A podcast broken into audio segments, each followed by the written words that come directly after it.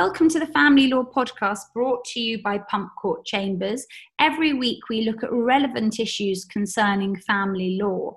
And today I'm delighted to be joined by Caroline Bayliss of Excalibur Actuaries, who's going to be speaking us, uh, uh to us about ring fencing pensions after the recent decision of W and H uh, by His Honour Judge Hess.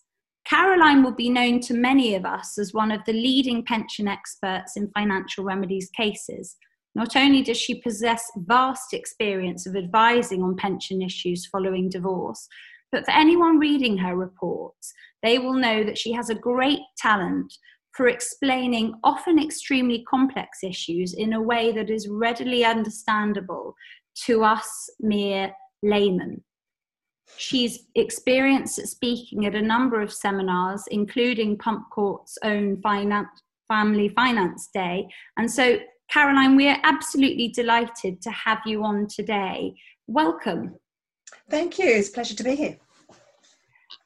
Caroline, as many listeners are probably aware, pensions came under the judicial microscope for the first time since the PAG report in July 2019 in a case called W&H, and the reference is W&H Divorce Financial Remedies 2020 EWFC B10.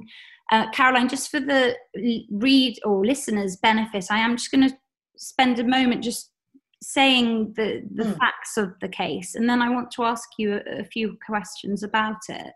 Sure. Because Hess has given us um, quite a few um, uh, bits of food for thought really on how to approach these pension cases so the facts of it of w&h um, were fairly unremarkable in that it involved um, a long marriage the parties were in their 50s they had three children and there were two key assets the first was a family home with a value of about 750,000 and the second were the parties' combined pensions worth over about 2.3 million. The husband had the largest pension, which was a defined benefit pension with a CEV of over 2.1 million. And in the course of his judgment, um, His Honour Judge Hess addressed three common issues facing practitioners when uh, considering pensions. The first was whether pension capital should be divided with reference to CEV, the capital value, or uh, by um, reference to uh, the sum required to produce equality of income. And I think, in broad terms, uh, His Honour Judge Hess said uh, that, that, usually the fairer outcome, particularly in a longer marriage, was uh, equality of income. He then looked at a second issue, which was should there be any ring fencing uh, of premarital, postmarital pension assets? And this is what we're going to put mo- most of our focus on today because His Honour Judge Hess um, uh, said that. Uh, much in line with the findings of the PAG report, and of course, uh, His Honour Judge Hess was on the PAG committee, that in a needs case, it was unlikely to be fair for a pension uh, to be ring fenced in any way. He then also went on to specifically consider um, the methodology or process of straight line apportionment. And he cast doubt over the fairness of, of that apportionment um, and that's something Caroline and I are going to be discussing in a bit more detail. The third uh, issue that he considered is whether or not there should be uh, offsetting uh, in an appropriate case. And again, in sort of general terms, he said that it, offsetting as a methodology was unlikely to be fair because it was like comparing apples and pears. So, I mean, Caroline, the first thing to say, of course, is that um, whilst he made some very broad comments, um, these are uh, all comments that he made in the context of this case. Um, do you see his comments as being the end of ring fencing? Uh, probably not, given the sort of instructions I'm I'm getting at the moment. I'm I'm seeing an awful lot of ring fencing cases, um, and possibly his comments are really just um, opening another door to uh, disagreement um, yeah. because now you've got the, the method of ring fencing um, being un- under dispute as well. Yeah. So the method under uh, under scrutiny is the straight line apportionment method. Can you just tell our listeners a, just a bit more about that? What does that actually mean? Yeah, sure. So in a standard defined benefit uh, pension, where your benefit, where your pension is based on a formula. So it's a certain amount of pension for each year that you've worked. So maybe typically a, a 60th of your salary for each year that you've worked. Um, so that after 10 years, you've earned 10 60ths of your salary as pension. Under a straight line apportionment, you might say, well, you worked at this company for 10 years. For eight of those years, you, you were married. So eight tenths, 80% of your pension is relating to to the marriage. So that's what I, uh, he means there by a straight line apportionment. And I think um, Hess's view. Well, well, perhaps you can explain um, why Hess thought that that that method might create unfairness.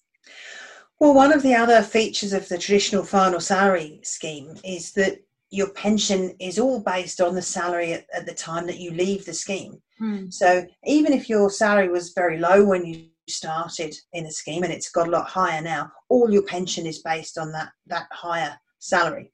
Yeah. So while you might have earned pension based on a small salary in, in year one, yes.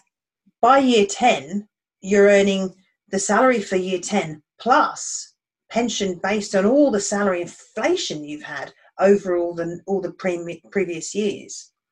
So what he's saying here is that you're earning a lot more in the later years because the more early years that you have, the more pension you're getting in respect of those early years as well. Does does that make sense? It it does. It does, Caroline.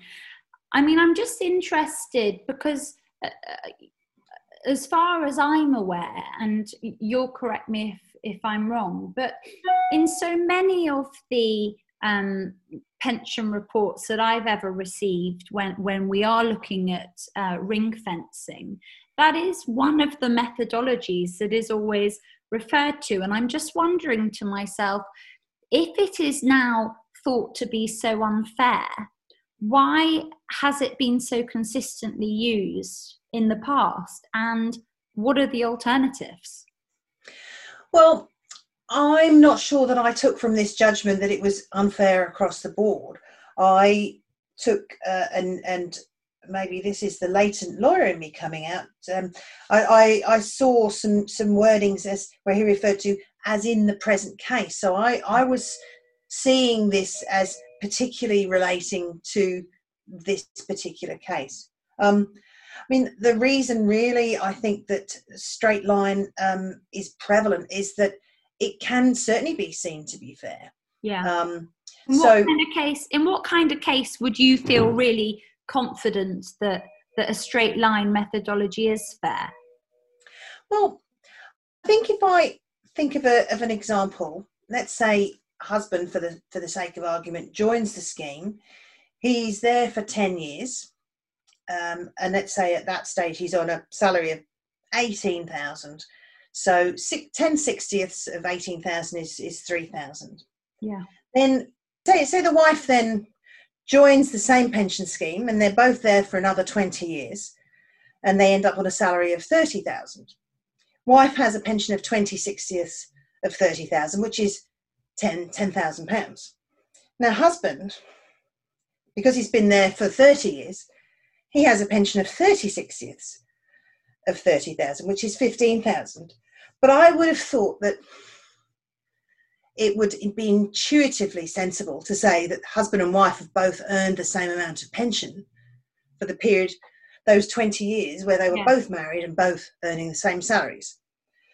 But under Hess's approach, if we assume that there was no inflation and the like, then wife would have 10,000 from the marriage and husband would have 12 because we'd be assuming that he hadn't had any salary increases from from the premarital bit.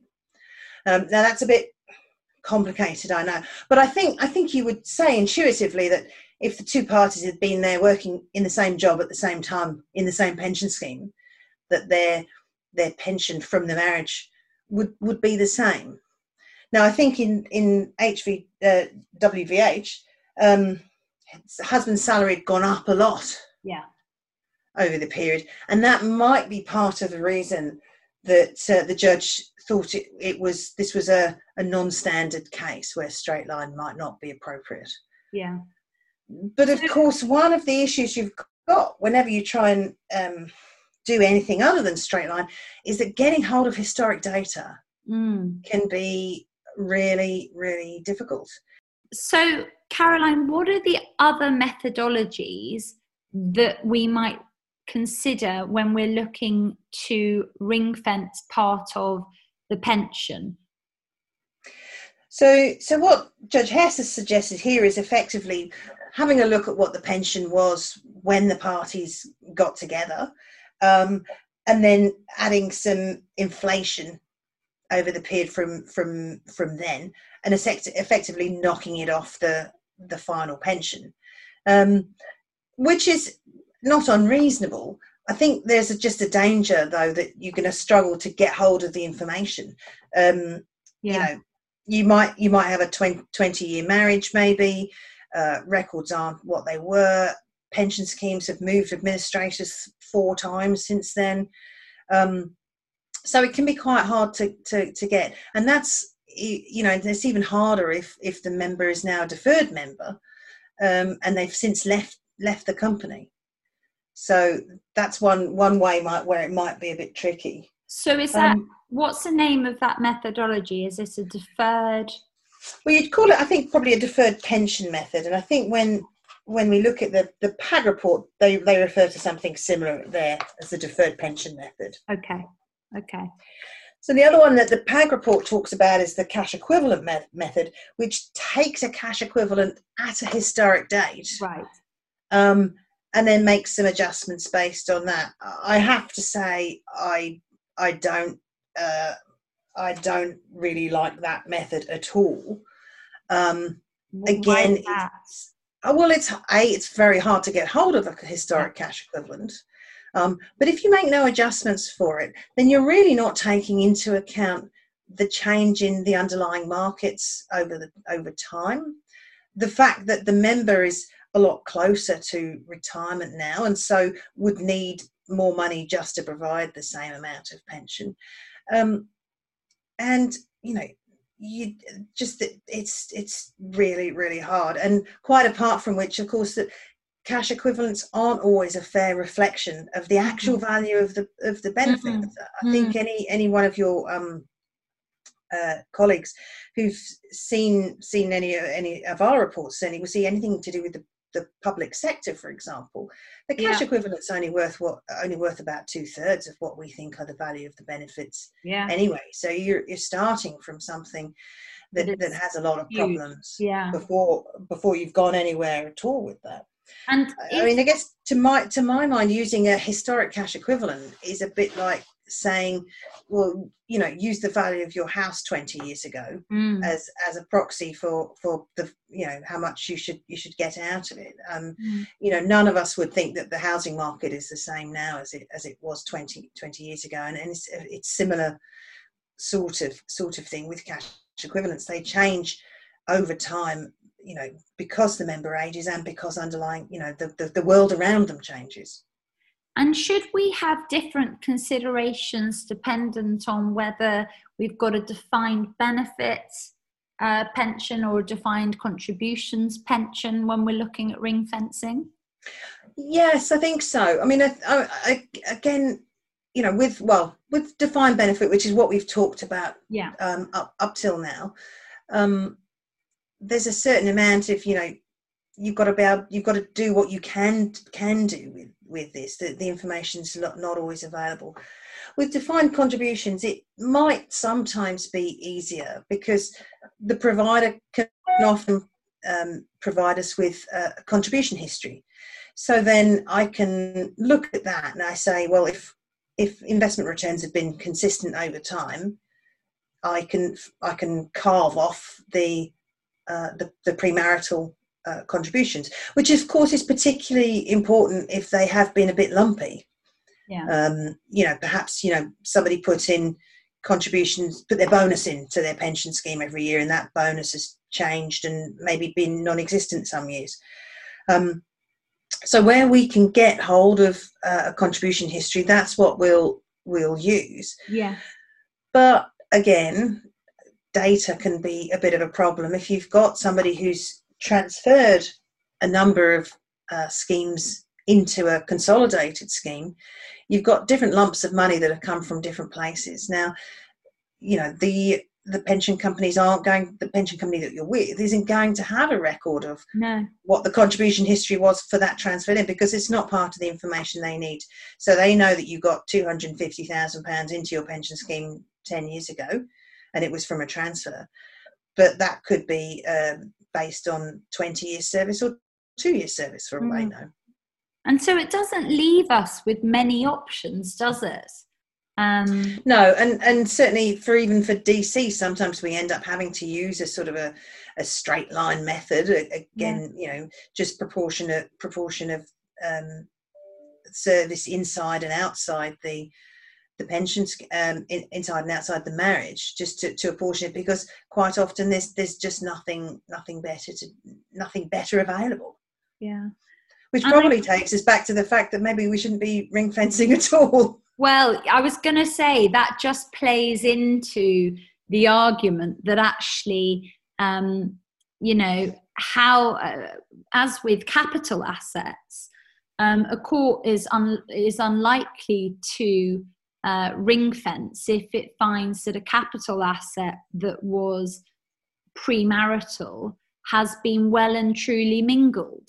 And you see, in this situation, when it, when it's hard to actually define what the pension was pre-marriage or post-marriage, that that sort of that sort of supports the argument that actually it has all been mingled. Um, and how can you say what what's premarital? Um, I think people. Yeah. I think people are just, uh, you know, they do view pensions in in a slightly different way to capital because they sort of put it on you don't they they sort of say well you give us you give us a figure that that represents non-marital pensions here and we can then say well we can clearly define it and it's not mingled and so can we exclude it yeah I mean, one of the interesting things about this, um, about the judge's approach in this case, is that he's, he's you know, he's certainly very much favoured the the wife in in that situation. Yeah. Um, whereas normally, I think when I'm being asked to do it on a different basis, it's it's uh, it's favouring the pension holder, if you like. Yes, exactly. Well, I think I think that the, as you've pointed out, that the, the really key things about this case was that actually it was very fact specific. We were dealing with a very, very long marriage, and ultimately, you know, it was a needs case. And so it, it's very difficult to talk about ring fencing in that sort of uh, situation. Mm. Um, I mean, I'm interested, I'm really interested to hear, Caroline, that you're saying you've got still high amounts of instructions which are asking you to look at ring fencing, um, it would seem that people are sort of not taking heed of W and H. Well, and I, I, think actually, you know, the the, the PAG report also um, mm. came came to the same sort of conclusion. So, what, while I guess you know W and H is is relatively fresh, um, the PAG report's well mm. over a year old now, and and I haven't I wouldn't say that I've really seen any noticeable change in the, the number of ring fencing requests uh, as a result. Yeah, that's so interesting. So just just talking about your instructions, that leads me on to my next question, which is um, what would you recommend or advise instructing solicitors who want to uh, seek advice about ring fencing? What would you advise them to put in the letter of instructions um, as to methodology? Um, I wonder if some sometimes method asking them to specify methodology might be going going a bit far. Quite often, it's quite hard to even get them to, to tell me the dates that each pension relates to. Um, but putting putting that to, to, to one side, I guess I I think if um, if somebody wanted me to to not straight line a portion a defined benefit pension, I guess I might ask them to to give me their their justification yeah which which at least might um you know mean that the solicitors themselves need to agree it mm. early up because you know i i obviously don't have the full facts of of, of yeah. the two parties um i i so, get yeah that's a good point i mean i guess if the solicitors are agreed as to which methodology should be used they can't then say, well, there shouldn't be ring fencing because you've used the straight line methodology. Yeah. Yeah. Yeah, but but I think you know I I, I guess as I say to my, to, to my mind st- straight lines pretty appropriate in in most cases. Mm. Um, but uh, yes, if you've got if you've got um, sal- salary growth, it, it might not be. But we would use straight line still as a as a default in the absence of other information. Yeah. Okay. And so I just wonder, we've got a few minutes. I just wonder whether we might speak very briefly about offsetting. Um, sure. Because I know the PAG report set out the various different um, methods of offsetting. And I just wondered whether you could give us a sort of whistle stop tour as to the sort of principal principal methods and the the benefits and disadvantages of, of each of those. Sure. Um, well i think i think the, the, the first thing to say up front is that there isn't really a, a an agreed way of way of doing this. And and certainly you know different actuarials actu- actuaries and different um, divorce experts will will come up with different answers mm-hmm. for this um, our approach is is to to look at a number of different ways of, of thinking about offsetting. Yes. So what we where we start with is well, what's the value of the pension being given up? Um, and and largely that's you know what it would cost you to buy a, a sort of annuity outside a pension scheme in in in the market. Yeah. Um, but then there's there's other other things to think about because, for example, if you've got um, funds outside a pension scheme, you don't get all the tax benefits no. of, of being in a pension scheme. So we need to make an, an adjustment for that. But then there's also more tax payable. So you need to make an adjustment uh, for that too in the in the other direction. So that's one adjustment we make, and then and, and we present both of those figures. Yeah. Um, we'll also present a, a, third figure that that is a sort of a, a quasi utility approach and, and obviously we're, we're aware that it's you know it's, it's down to down to the judge to to make that decision this is just to um, yeah. assist in in in showing a sensitivity if if you like yeah.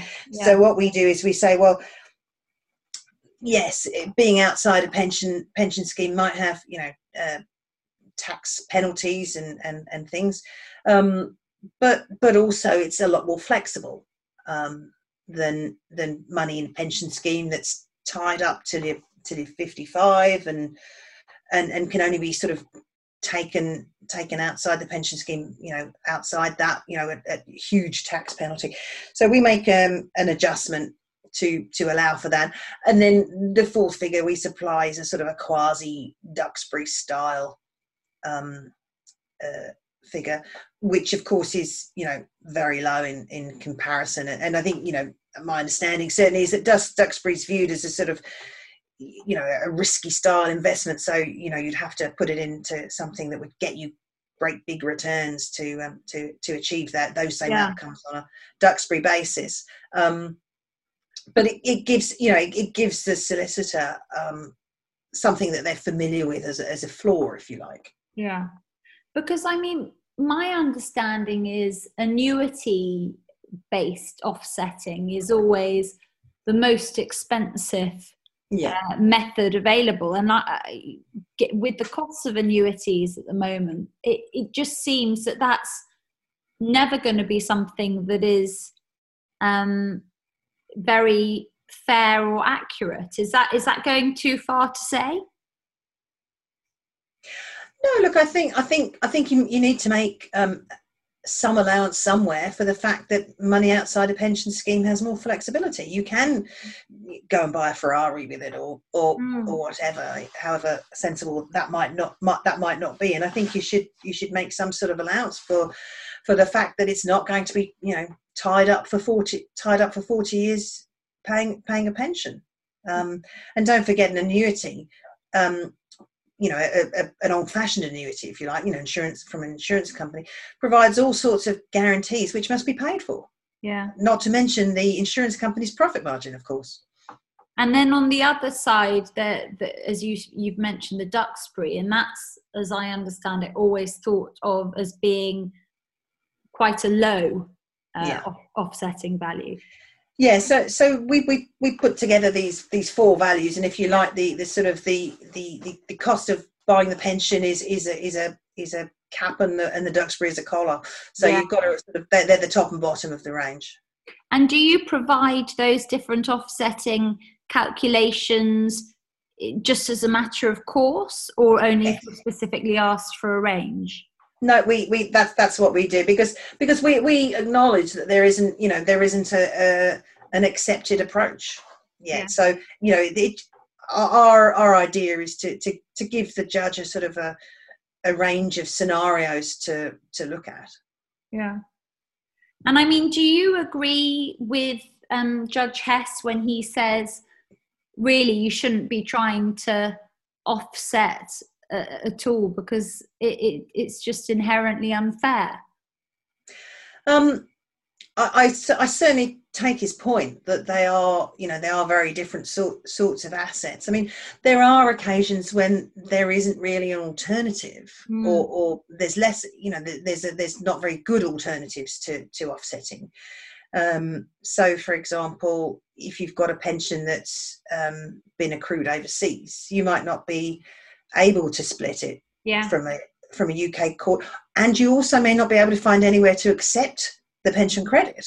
Mm. Um, you know, certainly not. You know, certainly not a UK pension scheme. So um, that might be one scenario.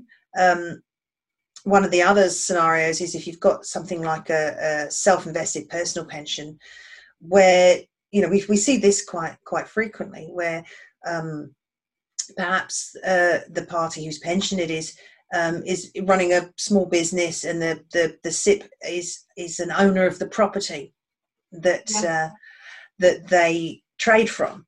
Um, now, you know, it's it's probably not in anybody's interest to liquidate liquidate the property um, to be able to pay a pension sharing order or to, to draw a loan against it or, or whatever. So maybe in that sort of case, it, it an alternative it does make sense. And i think probably the the third case where it would you know it, they make it makes more sense than, than not offsetting is if maybe there's a there's a high cost associated with it. Yeah. Um for example if you've you know you need a small bit of a of the third pension to to top up to equal incomes then maybe it makes sense to offset that amount because actually you only need to you know do a pension credit of five thousand pounds from that scheme, and yeah. and they're charging you two and a half thousand pounds in in fees. Yeah. Um, then it might be just make sense to, you know, introduce some sort of cash transfer to uh, to, to buy that bit out. Well, Caroline, that has been really informative and helpful. Thank you so much. I think we'd better leave it there. I could go on talking to you about this for, for hours if I was allowed. Um, Nobody but, ever says that about pensions. no, I've, I've, I've found it so interesting. Thank you so much. My pleasure, my pleasure. Um, please tune in to listen to our next podcast where I will be joined uh, by uh, another member of Pump Court Chambers talking about a topical family law subject. As ever, if anyone has any ideas for further topic areas, Mark and I would love to hear from you. And you can find our email addresses on the Pump Court website, www.pumpcourtchambers.com. And episodes are available to la- download or stream on iTunes, Spotify, Google, and our Chambers website.